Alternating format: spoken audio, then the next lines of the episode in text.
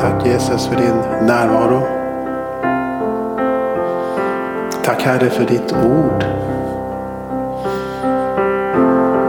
Tack för att det är levande och verksamt.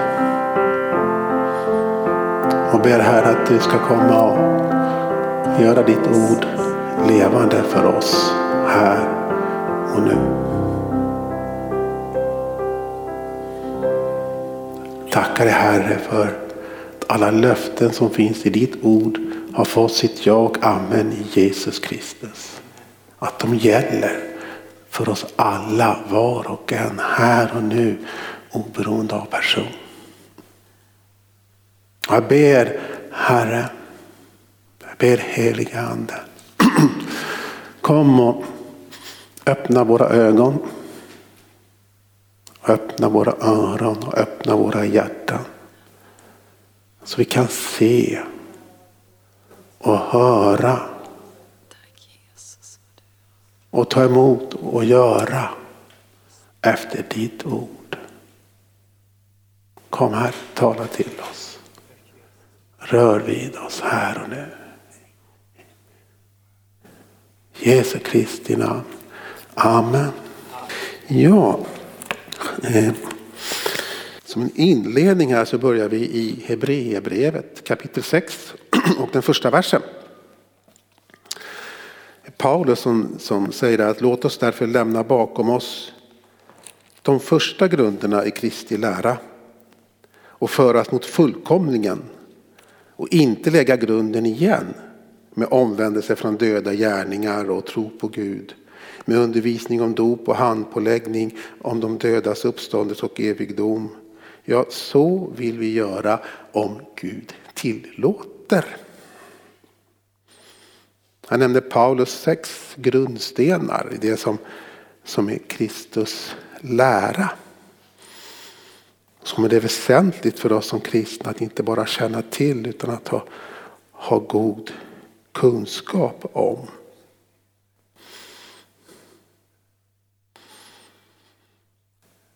De sex grundstenarna är då omvändelse från de dödas gärningar, tro på Gud, dop, handpåläggning, de dödas uppståndelse och evigt liv. Och då det är onsdag kväll här så ska det vara lite undervisnings, eller inte lite, det ska vara mer undervisningsinriktat. Och vi har också en sommarbibelskola som pågår. Så jag har tänkt att, för, att vi ska titta på den första av de här grundstenarna då, då i Kristus lära. Så vi kan förebygga, så att vi vill ju inte hamna i den här situationen som Paulus varnar om tidigare också. Att behöva göra om det igen från grunden. Lära oss från grunden igen. Så vi kan komma vidare. Så jag tänkte vi skulle titta på den här lite djupare på den här första grundstenen då. Som det stod här. Tack. Som har alltså den mycket upplyftande rubriken då eller titeln här. Omvändelse från döda gärningar. Omvändelse. Och vi ska i samband med det också titta närmare på en sak som också är mycket nära kopplat till det här. Försoningen. Att försonas, att kunna ge och ta förlåtelse. Men innan vi gör det så vill jag påminna om en viktig grund här. Som att vi, vi verkligen ska ha med oss hela tiden. Så att vi liksom inte går vilse i undervisningen här. Och det, det är det som står i Efesierbrevet 2 och 8. Där det står att ty av nåden är ni frälsta genom tron. Inte av er själva. Guds gåva är det. Inte på grund av gärningar. För att ingen ska berömma sig. Det är alltså av nåd som vi är frälsta genom tron, inte av våra gärningar. Det ska vi ha med oss hela tiden här ikväll. Omvändelse då, då är ju ändå kan man säga, en grundläggande förutsättning på något sätt för frälsning. Vi kan ju titta här lite snabbt där på tre, tre bibelord där det förekommer. Har Matteus kapitel 3, vers 2 där det står att vid den tiden trädde Johannes döparen fram och förkunnade Judens öken och sa omvänd er, himmelriket är nära. I Matteus lite längre fram, 4.17, så står det att från den tiden började Jesus predika och säga omvänd er, himmelriket är nära. Så har vi apostlagärningarna då. Kapitel 2, vers 37. Här från Petrus första predikan. När de första kristna ska ta över kan man säga stafettpinnen här för, för att Jesu lära vidare. Så han hållit en predikan för dem. Och då står det så här att när de hörde detta högg det till i hjärtat på dem. Och de frågade Petrus och de andra apostlarna, bröder, vad ska vi göra? Petrus svarade dem, omvänd er och låt er alla döpas i Jesu Kristi namn så att era synder blir förlåtna. Då får den helige ande som gåva. Så vi har Johannes inför det att han kom och förberedde för Jesus lära. Och sen har vi Jesus när han kliver in i sin tjänst och ska börja den. Och sen har vi de apostlarna, då, de första kristna här som sen ska föra det här vidare som är Jesus lära. Så säger de alla samma sak. Omvänd er bland de första de säger.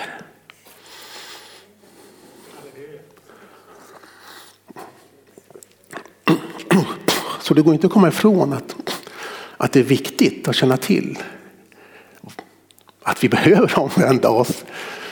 Men också då, vad kan det finnas för någonting i det här? Som är viktigt att få tag på. Allra första man kanske tänker på när man hör ordet omvändelse är att man ska säga förlåt för de här dumma sakerna som man har gjort. Så att man slipper straff.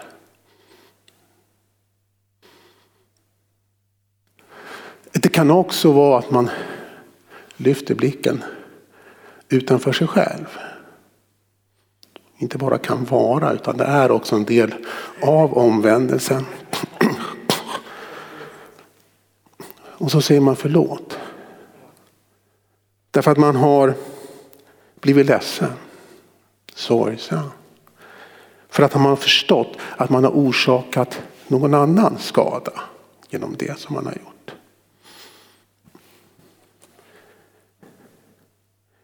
Och det finns ju med i omvändelsen. Inte att förakta på något sätt.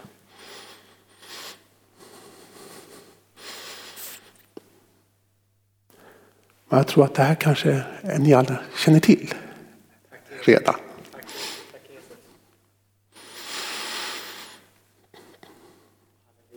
Men det finns mer i det här begreppet att vända om. Vi läste inledningsvis att vi uppmanades att vända om från döda gärningar var det Paulus sa. Att vi skulle vända oss om. Så inte bara att vi ska vända oss om utan han säger också vad det är vi ska vända oss om ifrån för någonting. Det vill säga allt som producerar död. Eller om man vänder på det. Vänd bort från allt det som inte producerar liv.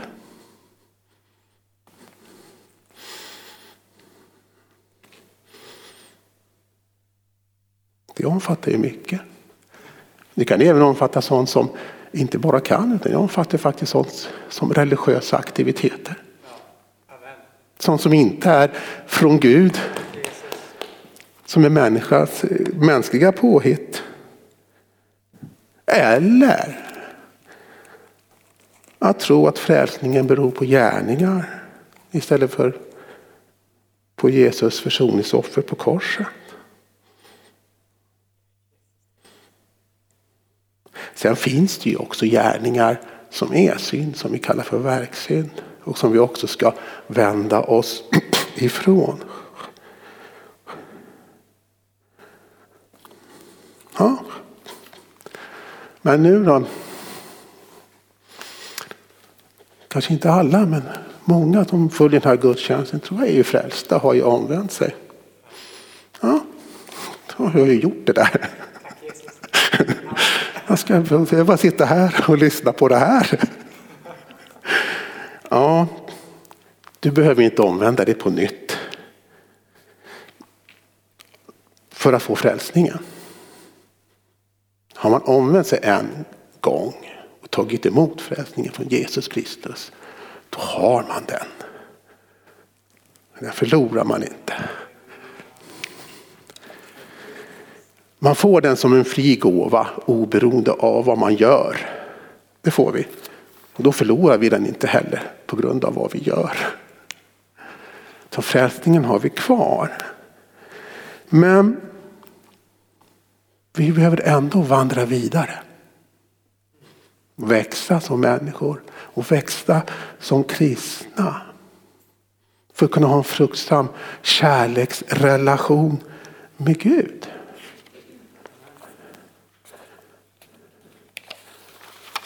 Och att vi kan inta allt det här härliga som vi får tillgång till genom Jesus Kristus.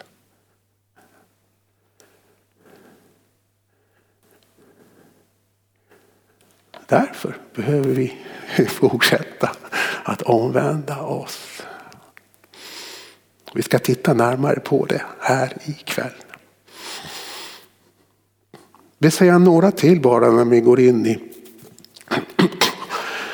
i den huvudberättelse som vi ska ha som grund för här ikväll. Att det är att saker som är viktiga att förstå här med omvändelse är att det primärt i första hand inte är fråga om att gråta krokodiltårar.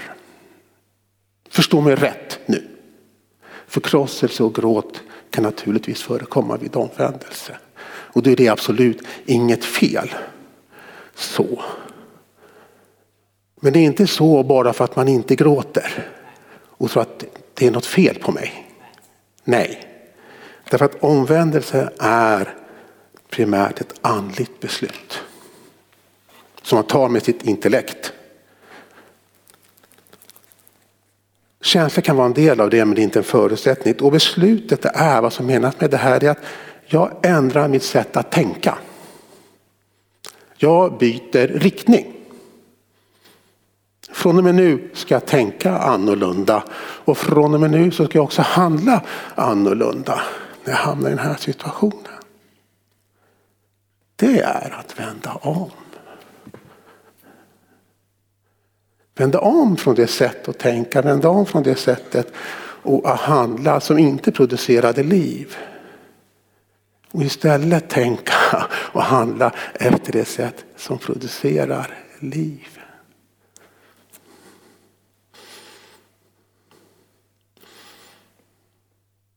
Och det är det som krävs. Man har insett att ah, det där var fel eller det där ger ju inte alls det resultat, den frukt som jag vill ha. Jag behöver tänka annorlunda, göra annorlunda, gå i en annan riktning. Och det är helt okej okay om man inte vet hur det här ska gå till. Men det här beslutet att nej, jag bestämmer mig för att vända om. Sen den helige ande där Ta gärna hand om resten så att säga. Koppla ihop med dig och leder dig.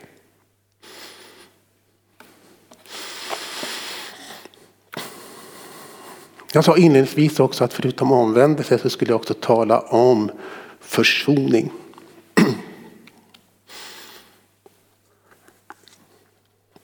Och när det gäller de här sakerna så har vi en fantastisk berättelse i Bibeln som belyser det här på ett mycket illustrativt sätt. Och det är berättelsen om Josef, Juda och hans bröder. Den ska vi dyka ner i lite grann. Jag har inte så mycket tid på mig. Jag skulle kunna hålla en kurs, man skulle kunna hålla en kurs om det här så vi kommer ändå bara skrapa på ytan. Men förhoppningsvis ändå komma ner lite djupare än vad vi brukar göra. Så vi kan få med oss lite nya insikter och uppenbarelser här idag. Vi går till första Mosebok kapitel 37. Och den andra versen.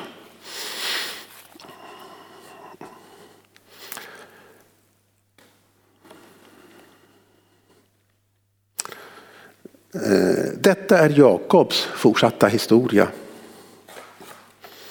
När Josef var 17 år vallade han fåren tillsammans med sina bröder. Som ung hjälpte han sönerna till Bila och Silpa, sin fars hustru. Och Josef berättade för deras far allt ont som sades om den. Israel, Israel alltså Jakob är samma person här, han fick ju namnet Israel. Israel älskade Josef mer än alla sina andra söner eftersom han hade fått honom på sin ålderdom. Han lät göra en helång dräkt åt honom och när hans bröder såg att deras far älskade honom mer än alla hans bröder hatade de honom och kunde inte tala vänligt med honom. Josef hade en dröm som han berättade för sina bröder. Efter det hatade de honom ännu mer. Han sa till dem, hör vilken dröm jag haft. Vi var och band kärvar på åkern. Då reste sig min kärva upp och blev stående. Och era kärvar ställde sig runt omkring och bugade sig för min kärve. Men hans bröder sa till honom, ska du bli vår kung? Ska du härska över oss? Och de hatade honom ännu mer på grund av hans drömmar och det som han sagt. Sen fick han en annan dröm som han berättade för sina bröder. Lyssna sa han, jag har haft en dröm till. Jag drömde att solen och månen och elva stjärnor bugade sig för mig.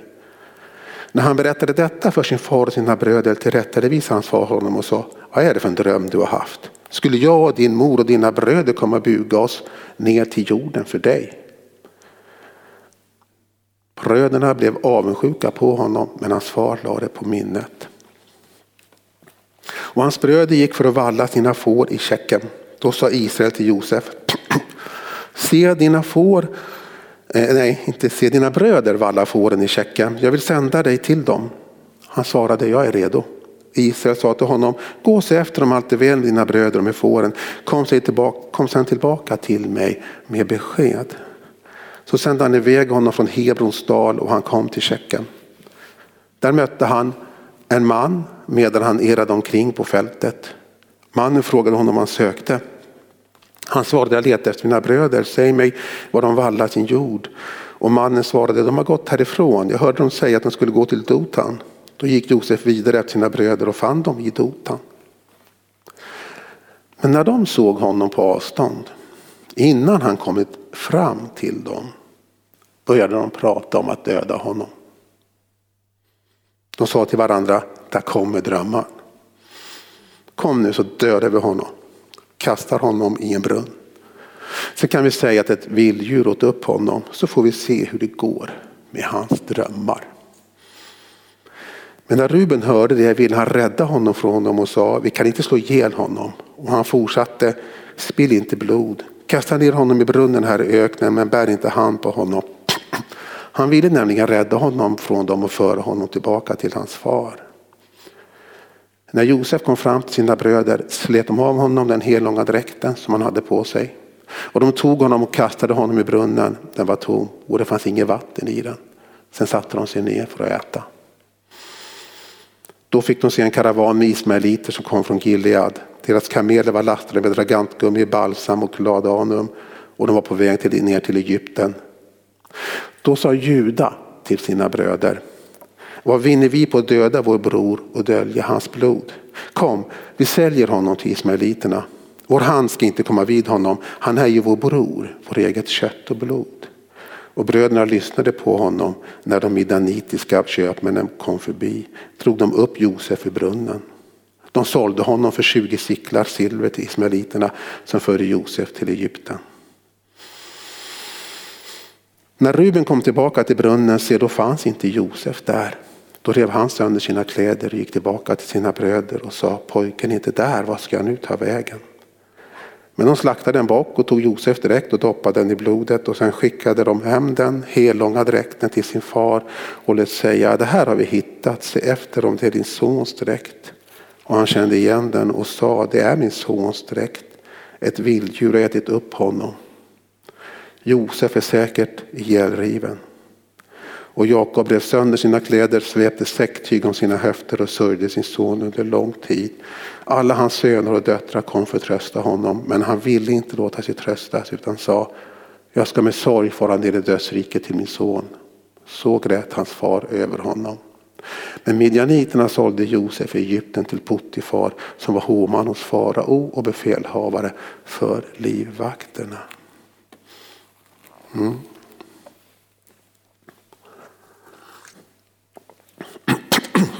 Sen vet vi att i Egypten hos Puttifar så gick det inledningsvis väldigt bra för Josef. Det står i den fortsatta texten att han var en man som lyckades med allt. Och att Potifar såg det och satte honom över hela sitt hus och la allt han ägde i Josefs händer. Men sen försökte Potifars fru förföra Josef. Men när Josef karaktärsfast stod emot frestelsen, då anklagade hon istället Josef falskt för att försöka tvinga sig på henne med våld. Och han blir kastad i fängelse. Här sitter han i två år. När två år har gått så får farao två drömmar som ingen av hans drömtid eller spåmän eh, kan tyda. Då kommer hans munskänk, överste munskänken där hos farao som tidigare satt fängslad med Josef. Han kom nu ihåg, efter att först ha glömt bort honom, sen han själv blev frigiven, att Josef där i fängelse på rätt sätt hade tolkat hans dröm att han skulle bli frigiven. Samtidigt som det fanns en annan man som det däremot skulle gå mycket sämre för. Som skulle bli av med sitt liv. Men som Josef också hade haft en dröm och Josef hade tolkat den drömmen rätt också. Så när överste munskänken påtalar det här för farao att ja men vänta, det finns en hebré där i fängelsehålan som kan tyda drömmar. Och farao låter hämta upp Josef ur fängelset. Och de här två drömmarna, ni känner ju alla till dem som han har haft, så tyder ju då Josef dem. Att det ska komma sju år, mycket goda år, mycket fruktsamma år med överflöd i hela landet. Och sen ska det komma sju mycket svåra år med mycket svår hungersnöd. Och Josef ger rådet här att utse en förståndig och vis man. Och, och låt sätta honom över hela Egyptens land för att ta upp en femtedel av skörden.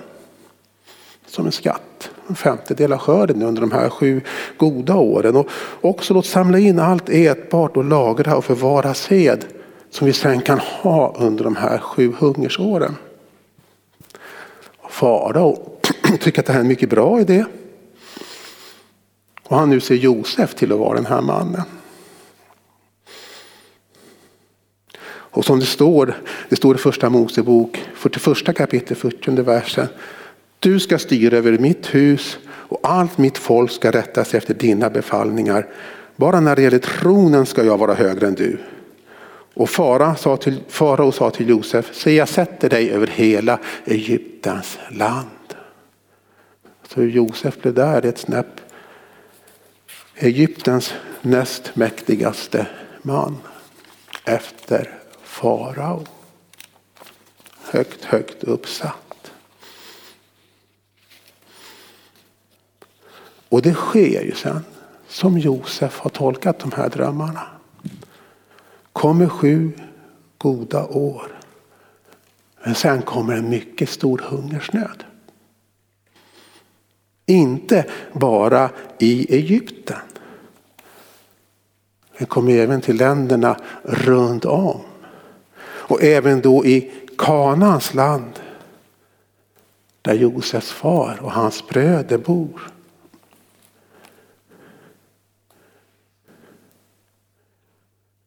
Det står precis här i verserna innan 42 kapitlet att svälten blev allt svårare i Egypten och man kom från hela världen till Josef i Egypten för att köpa säd för svälten var svår i hela världen. Och så står det att när Jakob fick veta att det fanns säd i Egypten så sa han till sina söner varför står ni bara och ser på varann? Och han fortsatte, jag har hört att det finns säd i Egypten. Res dit och köp säd åt oss så att vi överlever och inte dör. Och då reste tio av Josefs bröder ner för att köpa säd i Egypten. Jakob skickade inte Josefs bror Benjamin med de andra bröderna för han var rädd att det skulle hända honom någon olycka. Så var också Israels söner bland de som kom för att köpa säd eftersom det rådde svår svält i Kanans land. Och när bröderna sen kommer till Egypten, ja, då känner Josef igen dem. Men de känner ju inte igen Josef och det är nog inte så konstigt. De var ju så att säga fortfarande hebreer, klädda som hebreer. De hade blivit, ja, de hade blivit några år äldre naturligtvis. Men kan tänka sig att till det yttre ändå med det naturliga åldrandet. Men Josef var ju liksom inte, förmodligen inte klädd som en hebreer längre. När han var liksom den näst högste mannen i, i, i Egypten. Kan jag tänka mig. I vilket fall som helst, Josef kände igen sina bröder men de kände inte igen honom. Och han avslöjar inte heller vem han är. Istället så säger han till dem att han tror att de kommer med falska avsikter, att de är spioner. Och han låter fängsla dem i tre dagar. Och sen säger han åt dem att de kan bevisa att de är heliga män genom att lämna en broder kvar i fängelset. Åka hem och sen komma tillbaka och ha med den yngre brodern som de har berättat om.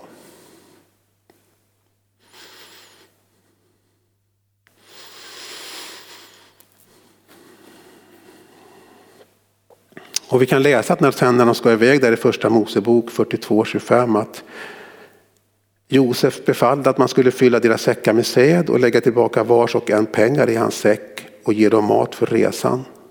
Och när man hade gjort så så lastade de säden på sina åsor och reste därifrån. Och sen kan vi läsa också hur förskräckta bröderna blir när de upptäcker att de här pengarna som de hade betalat för säden låg i deras säckar.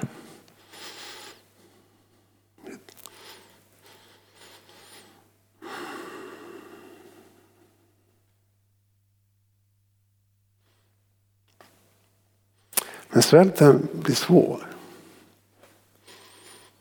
För den är fortsatt svår. Och den säd som de har fått med. Den mat som den räcker till tar också slut.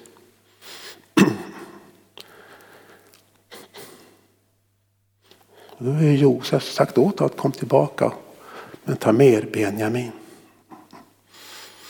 Nej, Jakob vägrar. Han vill inte förlora sin andra högst älskade son. Han är envis.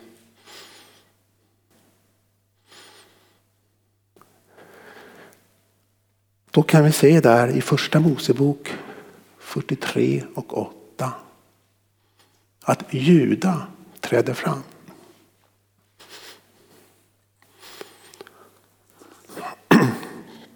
Och han sa, jag läser texten. Juda sa då till sin far Israel, låt pojken följa med mig. Vi måste ge oss iväg om vi ska överleva och inte dö. Både vi och du och våra barn. Jag ska ansvara för honom. Du får utkräva honom av min hand. Om jag inte kommer tillbaka med honom till dig och ställer honom här inför dig, då ska jag vara en syndare inför dig i alla mina dagar. Och hade vi inte dröjt så länge hade vi redan varit tillbaka för andra gången. Och då får bröderna ge sig av tillbaka igen till Egypten. med Benjamin.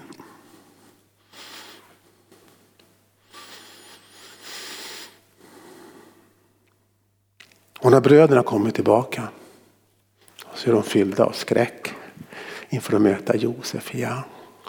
För de här pengarna som de hade hittat i sina packningar.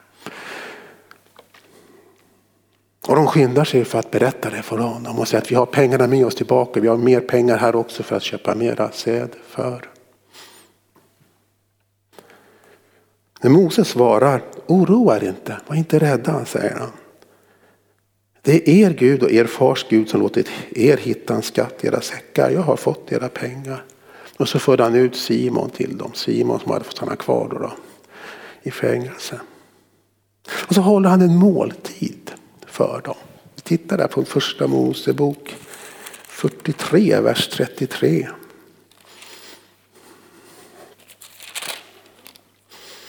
Jag tar den här berättelsen som en grund så ska jag sen komma till de här nycklarna som finns i den. Vi behöver hela den här berättelsen som en grund. Först, eller delar av den, för den är så lång så går det inte att ta hela. Jag får, får liksom, men det tar med det väsentliga. Så vi tittar här då 43 och 33. Så står det att på den här måltiden då, de fick sina platser mitt emot Josef. Den förstfödde enligt sin förstfödorätt. Sedan de yngre var och en efter sin ålder. Och männen såg förundrade på varandra. Han lät servera dem av rätterna på sitt bord. Och Benjamin fick fem gånger så mycket som alla de andra. Och de drack sig glada tillsammans med, dem, med honom.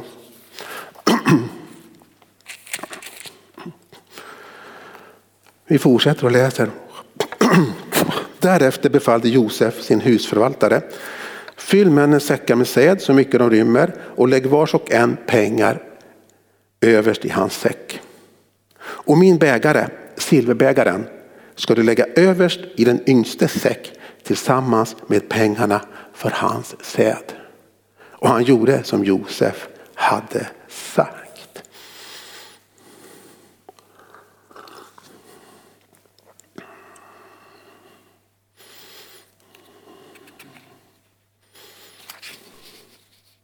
Bröderna ger sig sedan av. Men då låter Josef sin husförvaltare sätta efter dem. Han stoppar dem och hittar silverbägaren i Benjamins säck naturligtvis. Och Josef kommer dit. Eller om de kommer till Josef, det vet jag inte. Men i vilket fall som helst så konfronteras de med Josef igen. Och Josef befaller att Benjamin ska bli hans slav.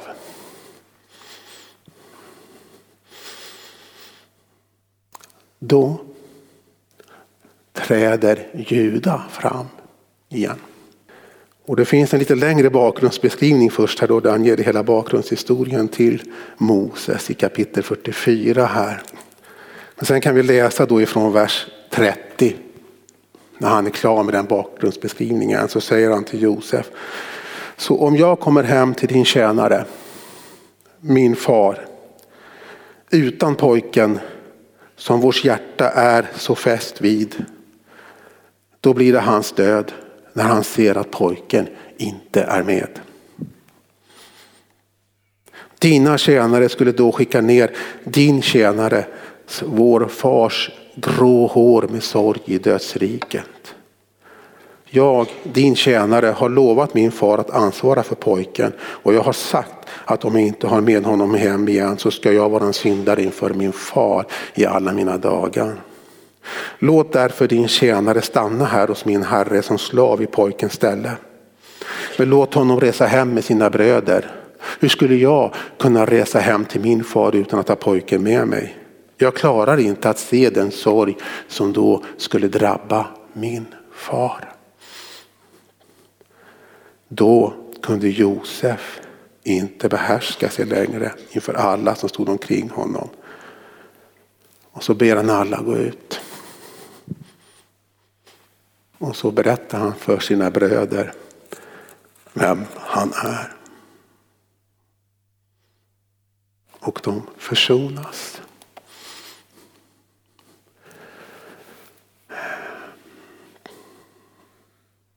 I den allra första texten jag läste där berättelsen om Josef, om ni kommer ihåg det. Så stod det vers efter vers där hur mycket bröderna hatade Josef. Och en av verserna stod att det var för att Jakob då älskade honom mer än de andra sönerna. Och det fanns en anledning till det här. Jakob hade ju två hustrur. Rakel och Lea. Där Rakel var den som han först blev kär i när han såg henne. Gick till hennes far Laban och erbjöd sig att jobba sju år för Laban för att få gifta sig med henne. Ja visst, sa Laban. Sen efter sju år på bröllopsnatten så skickade han in Lea istället. Och Jakob får sedan tjänstgöra sju år till för Laban för att sedan kunna gifta sig med Rak. Och det står också där sen att när Gud såg det att Jakob älskade Rakel mer än Lea så gjorde han så att Rakel fick svårt att få barn. Så Lea födde honom en massa söner. Så det tog lång tid innan de här två sönerna Josef och Benjamin som kom från, genom Rakel då blev födda. Som en bakgrund till Jakobs där kärlek. Men då Josefs bröder då, då. De fick ju hela tiden leva i det här. Hela tiden se, inte bara hur deras far älskade Josef mer än dem. De hade också hela sin uppväxt fått sett hur Jakob hade älskat Rakel mer än Lea.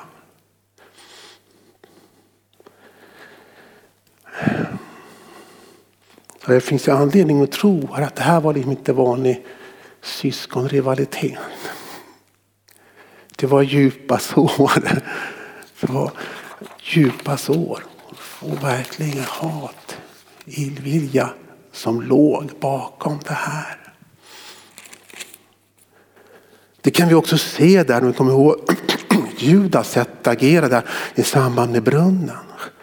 Då står det att han sa till sina bröder att vad vinner vi på att döda vår bror och dölja hans blod? Kom vi säljer honom till ismaeliterna, vår hand ska inte komma till honom. Han är ju vårt bror, vårt eget kött och blod, sa han där. Men han använde sig av orden eget kött och blod. Men brydde sig i praktiken inte om det.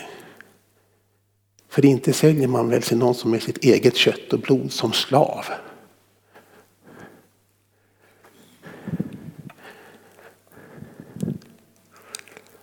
Utan fortfarande här var det deras eget väl och ve. Och deras hat till brodern som fick styra. Så mycket intressant att observera här sen är Josefs agerande. Vi ska titta på både Josefs och Judas agerande här.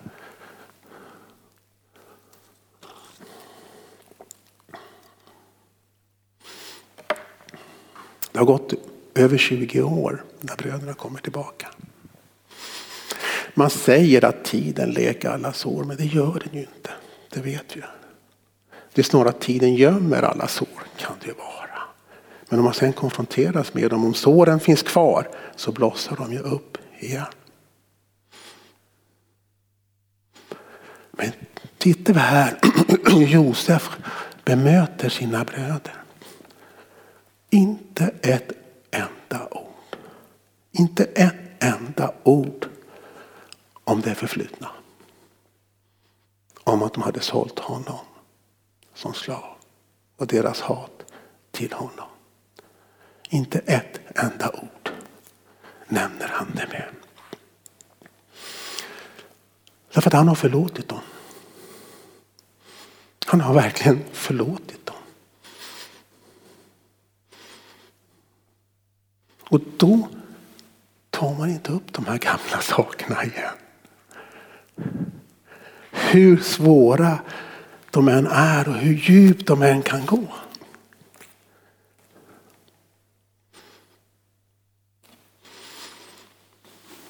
Men sen kan man ju undra. Varför detta trixande då? Med pengarna i ryggsäcken första gången de åkte tillbaka vid måltiden. Varför serverar Benjamin fem gånger så mycket mat som de andra? Och varför sen fortsätter det här med att lägga pengarna i deras säckar och silverbägaren i Benjamins packning? Jo, ursäkta. Josef ville försäkra sig om att bröderna i sanning hade omvänt sig. Att de verkligen hade ändrat sig. Sitt sätt att tänka, sitt sätt att handla. Och att de i en motsvarande situation som tidigare nu skulle handla annorlunda. Genom att gömma pengarna i säcken här så fick han ju deras sätt att agera på det. Bekräftelse på att det här, deras eget materiella välbefinnande var inte längre prio ett för dem. Och sen det här Moses här vid måltiden. Bröderna hade hela tiden sett hur hans far hade favoriserat honom. De hade gett honom särskilda kläder som han hade på sig vid det här tillfället i brunnen. Som verkligen måste ha stuckit i ögonen på bröderna. Josef var den som han älskade mest. Men sen så såg vi här också hur mycket han älskade Benjamin. Så han satt ju även på något sätt visade mer kärlek till Benjamin än till de andra bröderna. Och genom att här och liksom passa upp på Benjamin och ge honom mer mat och mer uppmärksamhet så försätter han ju bröderna i samma situation igen. Där de får se hur en av de bröderna från Rakel favoriseras. Kommer de då reagera på samma sätt som de gjorde där vid brunnen? Eller har de gjort en resa? Har de vänt om? Har de ändrat sitt sätt att tänka, sitt sätt att handla? Och det har de. Och vi ser här särskilt så ser vi ju Judas resa som han har gjort. Han som så där känslokall där vid brunnen lät sälja Josef som slav.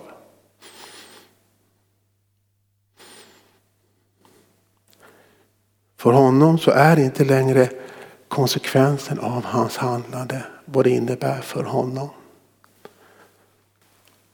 Så jag läser igen det han säger. Jag sitter man hinner läsa. Men han säger alltså, han tar det. Jag sa, när man kommer hem, alltså, min, min far får gås, det går inte. Jag, jag har lovat min far, jag har tagit ansvar säger han. Och han står upp för det ansvaret och han säger ta mig som slav istället. Vilken skillnad mot tidigare.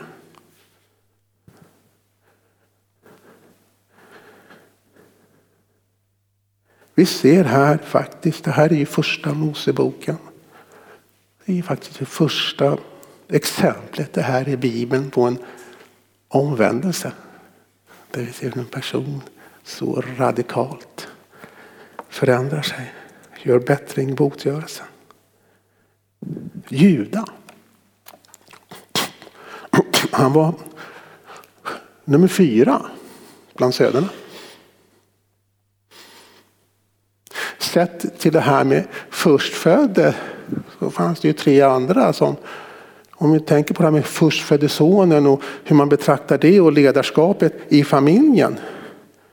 Då borde väl någon av dem ha trätt fram inför Jakob och sagt jag tar ansvar för Benjamin.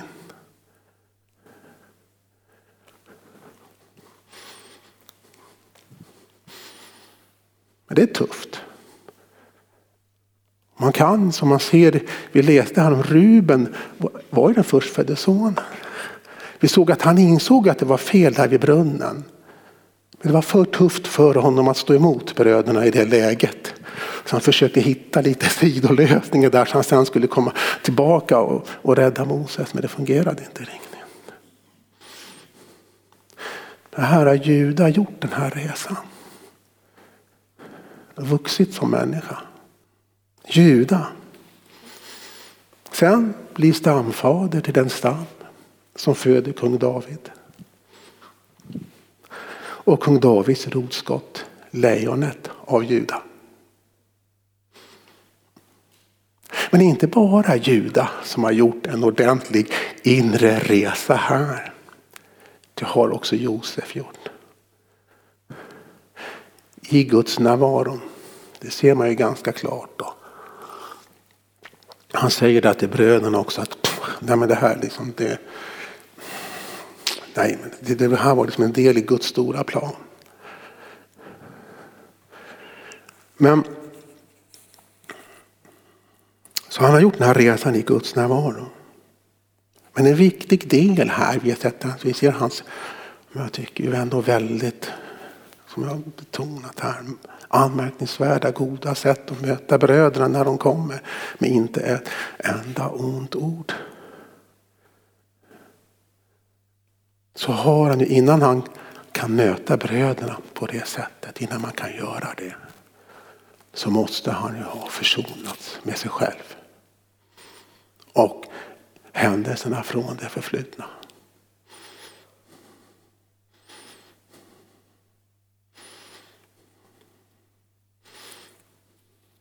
Det är det måste man ju alltid kunna göra för att förlåta på riktigt. Och det är det som är fantastiska också här med förlåtelsen. Att den, inte all, den blir alltid så blir ju den inte bara en befrielse för den som blir förlåten. Utan den blir ju en ännu större befrielse för den som förlåter. Därför är det så viktigt att förlåta. Det är en befrielse för den som blir förlåten och det är en befrielse för den som förlåter. Tillbaka till det här att Josef inte sa ett ont ord. Inte nämnde den här händelsen till sina bröder. För det var de själva som nämnde den. Men även då så var han snabbt och liksom att nej, nej, prata inte om det. Det var liksom en del av Guds plan. Lägg det där bakom oss. Så kan vi se vad som står i Hebreerbrevet 10. Kapitel 5, eh, inte kapitel, utan Hebreerbrevet kapitel 10, vers 15.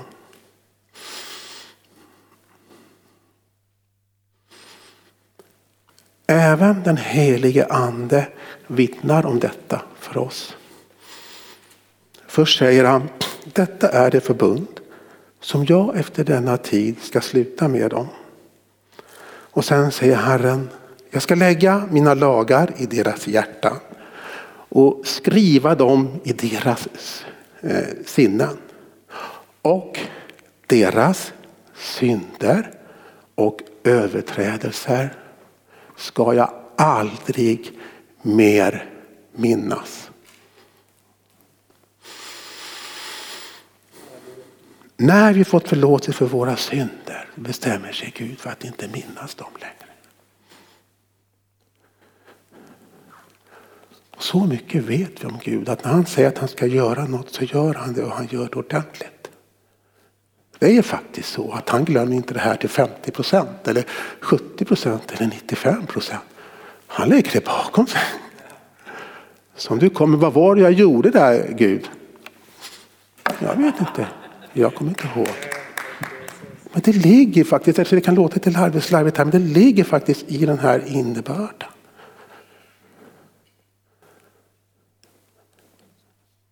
Vi blir befriade från det förflutna. Inte så att det förflutna inte har hänt, men ifrån konsekvensen av det. Och vi kan lägga det bakom oss. Vi ska gå tillbaka en gång till här. Sista gång till berättelsen om Josef och hans bröder. I stort här ser det ut som ett mycket lyckligt slut. Familjen återförenas får samlas. Alla bröderna med sin far.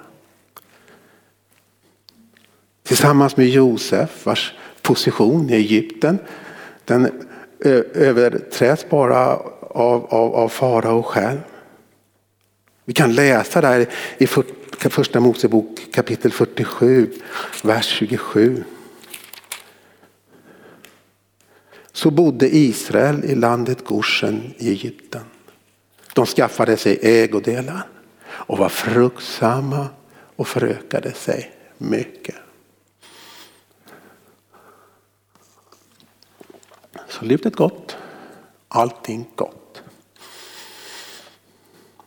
Nej. Inte riktigt. Vi går till kapitel 50. Sista kapitlet i första Moseboken. Vers 15. Och vi är i situationen när Jakob har lämnat jordelivet. Han har dött. Då kan vi läsa att när Josef bröder såg att deras far var död sa de, tänk om Josef hyser agg mot oss och ger igen för allt det onda som vi gjort mot honom. Därför sände de bud till Josef och lät säga din far sa så här för sin död. Så ska ni säga till Josef. De ber dig förlåt dina bröder deras brott och synd att de gjort sig illa mot dig. Så förlåt nu den synd som din fars gudstjänare har begått. Josef grät när han fick höra deras hälsning. Sen kom också hans bröder och föll ner för honom och sa vi är dina slavar. Men Josef sa till dem var inte rädda. Skulle jag ta Guds plats? Ni menade ont mot mig men Gud har menat något gott genom det för att bevara många människor vid liv. Så var inte rädda, jag ska sörja för er och era små barn. Och han tröstade dem och talade vänligt till dem.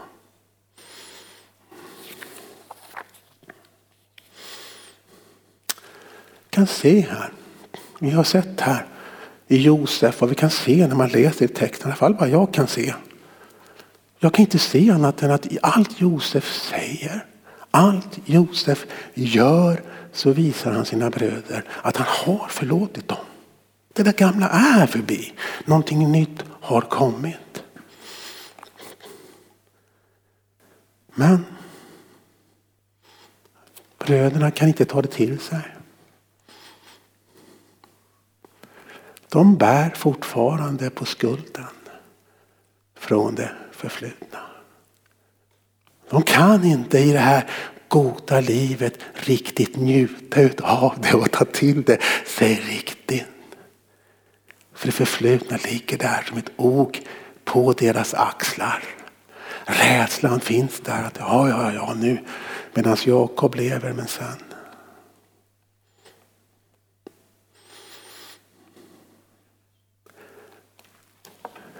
På samma sätt ser det ju också ut många gånger för oss som kristna. Tror jag.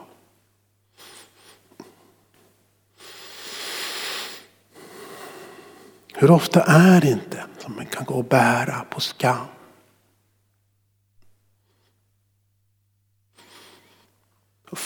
Skam för något som man har gjort för länge sedan mot Gud eller mot andra. Också fruktan för att det där ska på något sätt fortsätta att begränsa och slå tillbaka. Fast det står skrivet att alla våra synder är förlåtna. Jag läste ju här det som stod, och det stod i Hebreerbrevet som vi säger citat från Jeremia.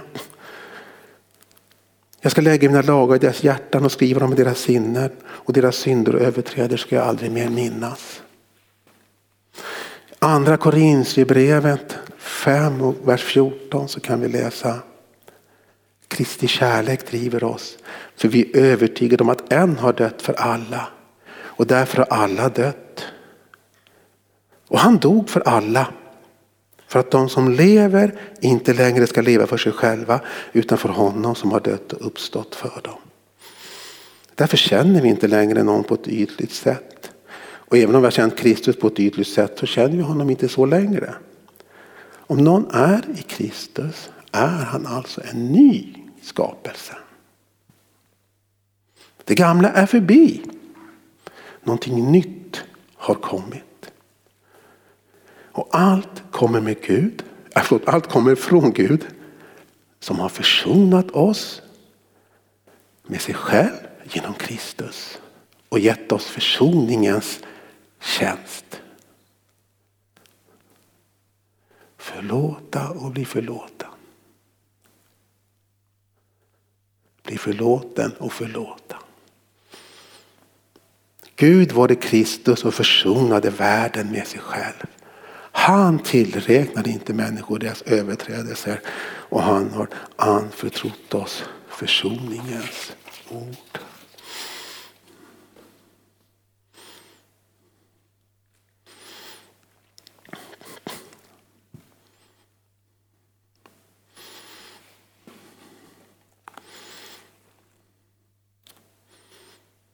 Ja.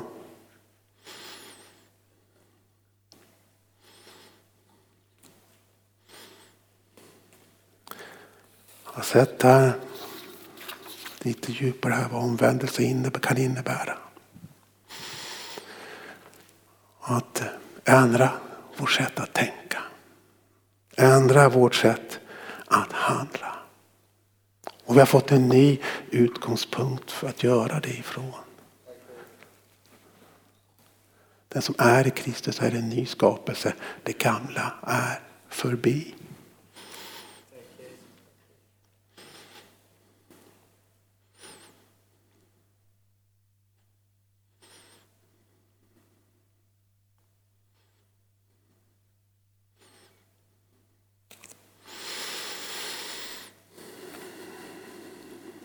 Det är viktigt att kunna ge förlåtelse. Sågar som jag gick in på att det alltid som ger förlåtelse på det blir minst lika befriad som den som får förlåtelsen. Men också att kunna ta emot förlåtelsen. Tro på förlåtelsen.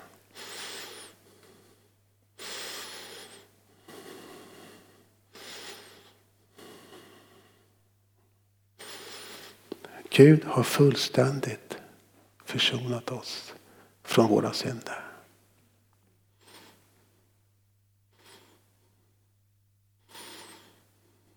Fullständigt försonat oss från våra synder. Därför hoppas jag verkligen att ingen efter predikan här ikväll tar det här som någon slags kvitto på att gå hem och börja rota upp gamla synder och leta för att se om det finns någon gammal synd som man har glömt att bli förlåten ifrån. Det är inte alls syftet här ikväll. Är inte alls syftet här ikväll. Syftet är ena att visa att det som är förlåtet är förlåtelse och det är faktiskt Gud har bestämt sig för att inte komma ihåg det längre. Gud har bestämt att det här ska inte få hindra dig längre, inte hindra mig längre.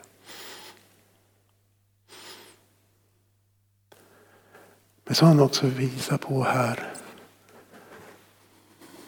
att omvändelsen tar inte slut där ändå.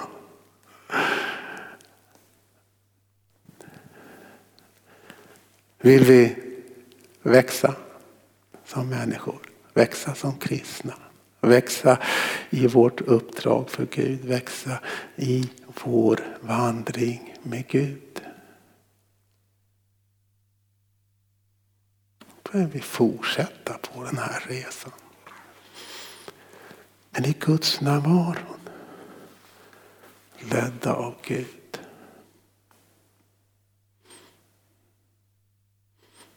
Och än en gång, det innebär inte, gå inte hem och leta nu, då blir det helt fel. Vi har en förmåga, jag vet nu pratar jag om det här, men vi har ju en förmåga tror jag att fokusera för mycket på det här som är fel och brister och som är det här på synder. Det är egentligen inte det som Gud vill prata med dig och mig om. Han vill ju prata med oss om vad vi ska göra för gott tillsammans med honom i det här nya livet. Det ska vi komma frimodigt till honom och lyssna på. Men när vi hamnar i svåra situationer. Det är viktigt att i vår vandring med Gud hela tiden hålla oss nära till Gud. Så att vi kan vända om, tänka nya tankar, se saker som Jesus ser det, tänka på saker, se det på hans sätt, tänka på hans sätt. Så att när vi sedan hamnar i en svår situation, stanna upp. Ta bön till hjälp som, som, som Oskar nämnde i sitt kollekttal. Så att vi kan, kan se och höra från Gud. Vad är det rätta att göra i den här situationen? Och på så sätt växa och komma vidare i vår vandring.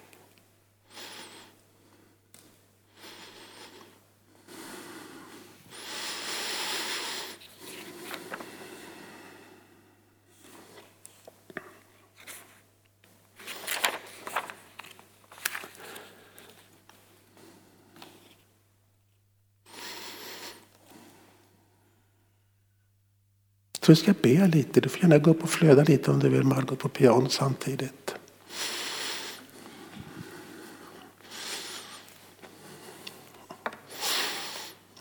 Kora shakila lakila raboron och sotone. Tackar dig Herre för dina ord. Och tackar dig Herre för din försoning och tackar dig Herre för det liv som vi har fått tillsammans med dig Herre.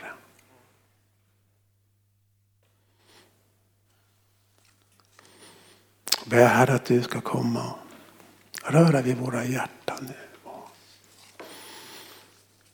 Och vi vill tacka dig Jesus för din kärlek. Vi tackar dig för din nåd, din barmhärtighet.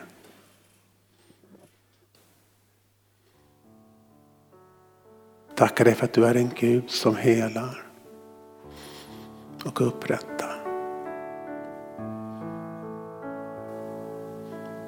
Tackar dig för en Gud som, som helar familjerelationer.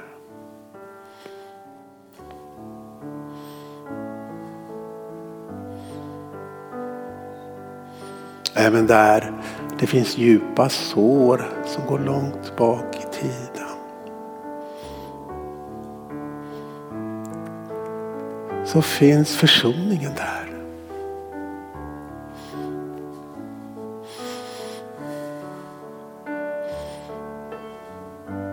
Så finns försoningen där. Och när vi ber till dig Herre så kan du komma med ditt ljus i situationen. Och ge kraft och styrka.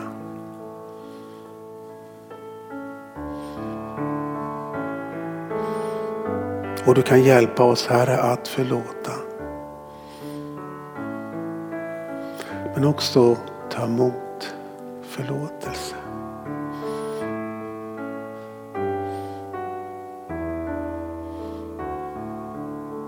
Jag tackar dig Herre för att du är nära.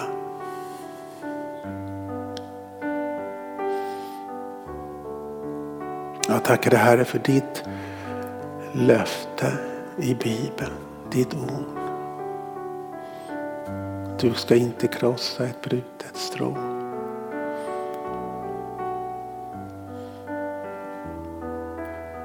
Utan du kommer med liv och med hopp.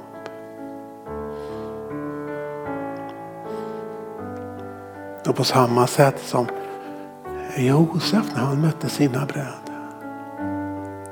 Så när vi kommer till dig Fader, när vi kommer till dig Jesus så behöver vi inte vara rädda för att mötas av några hårda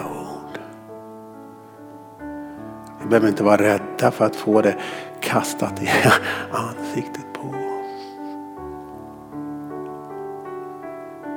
Vi får istället mötas av en öppen famn. Omslutas av din kärlek. Och om vi vill så får vi gråta ut i dina armar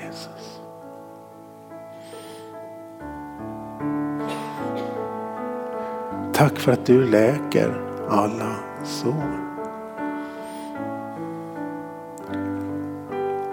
Tack att du ser så varje person full följer den här gudstjänsten just nu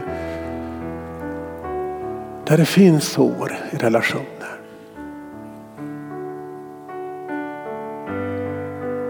Händelser som har inträffat precis nu.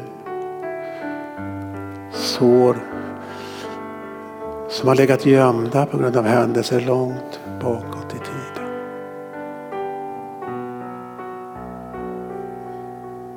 Jag tackar dig Jesus Kristus för att för den som tror på dig har någonting nytt kommit.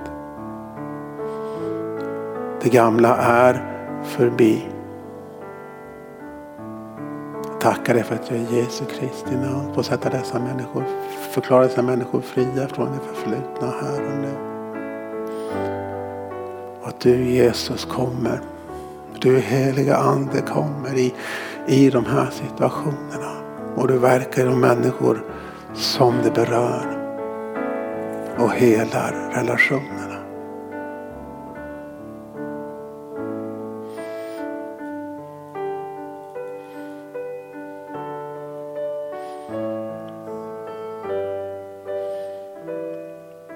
Tackar dig för att du kan komma här med ditt ljus och ditt ord.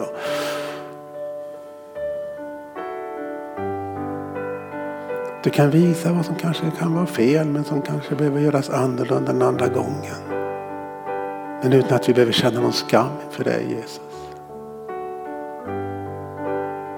Därför att det är försonat. Det är försonat med dig Herre.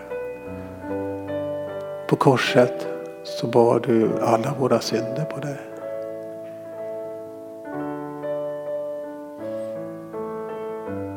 För att vi skulle få frid. Så jag tackar dig för att du kommer med helande nu Herre. Att du hjälper oss alla också att ta emot förlåtelsen från dig Herre. förstår det här att vi är fullständigt försonade med dig Jesus Kristus.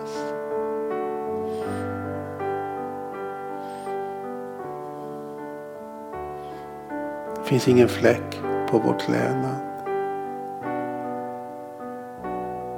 Vi står inför Gud fullständigt rättfärdiggjorda och kan frimodigt träda in för hans tron. frimodigt komma och be om helande, befrielse och upprättelse.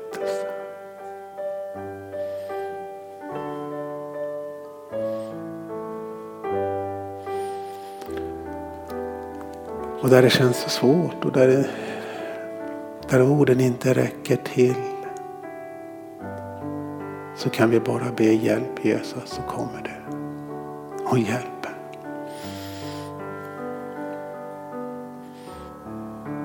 För du har väntat.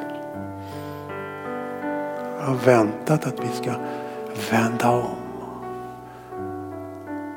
Se på dig på nytt och komma till dig. Så vi kan ta emot ännu mer av det som du har att ge Herre. Hälsa, frid och goda relationer.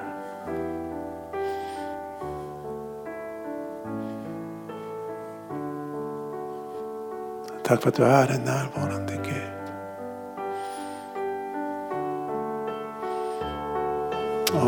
Jesus, jag prisar dig, jag lovar dig, jag tackar dig Herre att det sker. Du är en bönhörande Gud.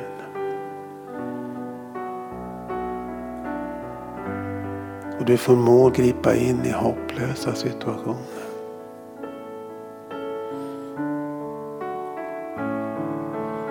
Därför att ingenting är omöjligt för dig. Och du säger, skulle, det, skulle någonting vara för underbart för att jag skulle kunna göra det, säger du Herre.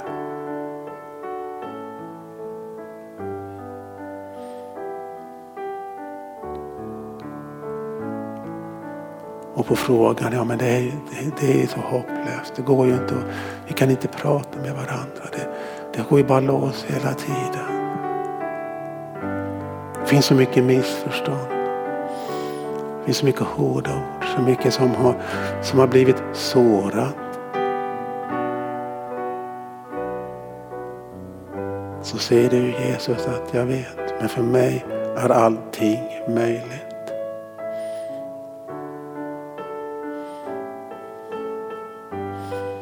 Du säger att jag är den gode herden, säger du. Den gode herden.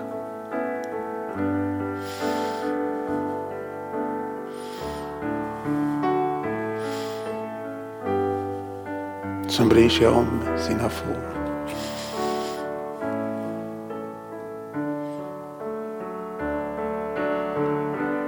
Och du säger att jag förmår. Jag förmår gripa in, säger du.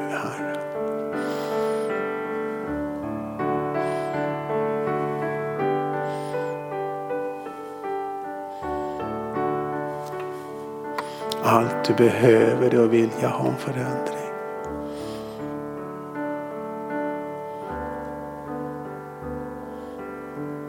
Du behöver ha en vilja, ha en förändring. Så finns jag där, säger Herren. Jag är inte den som krossar ett brutet strå, nej. Jag är inte den som släcker en tynande veke säger Herren. Nej. Jag är den som kommer med läkedom. Det är den som kommer med liv. Det är den som gör allting nytt.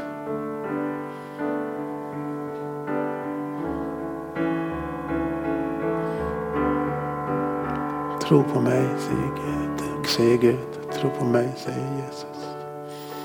Jag förmår. Kora rashila lakilena. Koro bara maranashala lakilena satoro nora kora. Koro bara nashala lakilena satoro nora kora. Shabahala lakilena menterner nesinina. O barashala lakilena satara bara nashala lakentene. Rementene sideli lakinena shatala lakina. O barashala. Ora baranashala lakinena. Ko. Ja.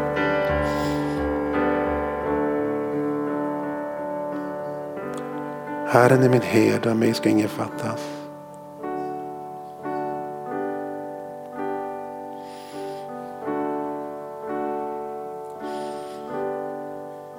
här är orden till dig som känner dig trött.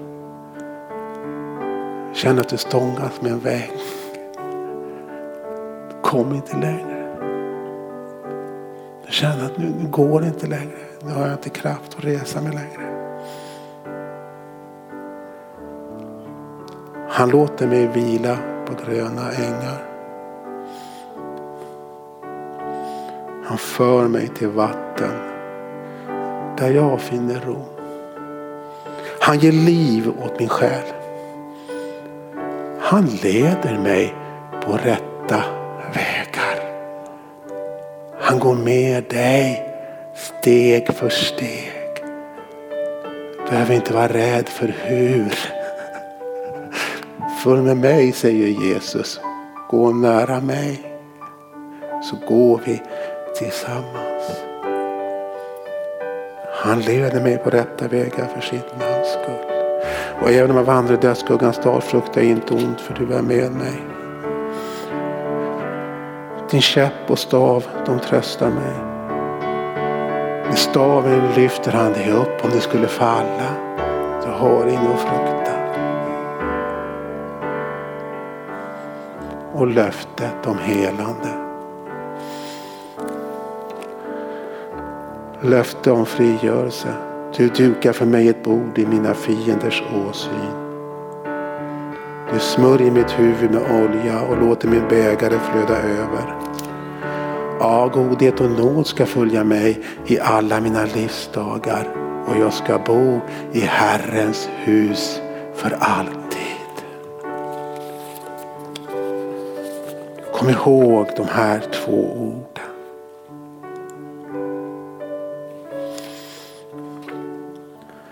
Jag ska lägga mina lagar i deras hjärtan och skriva dem i deras sinnen. och deras synder och överträdelser ska jag aldrig mer minnas.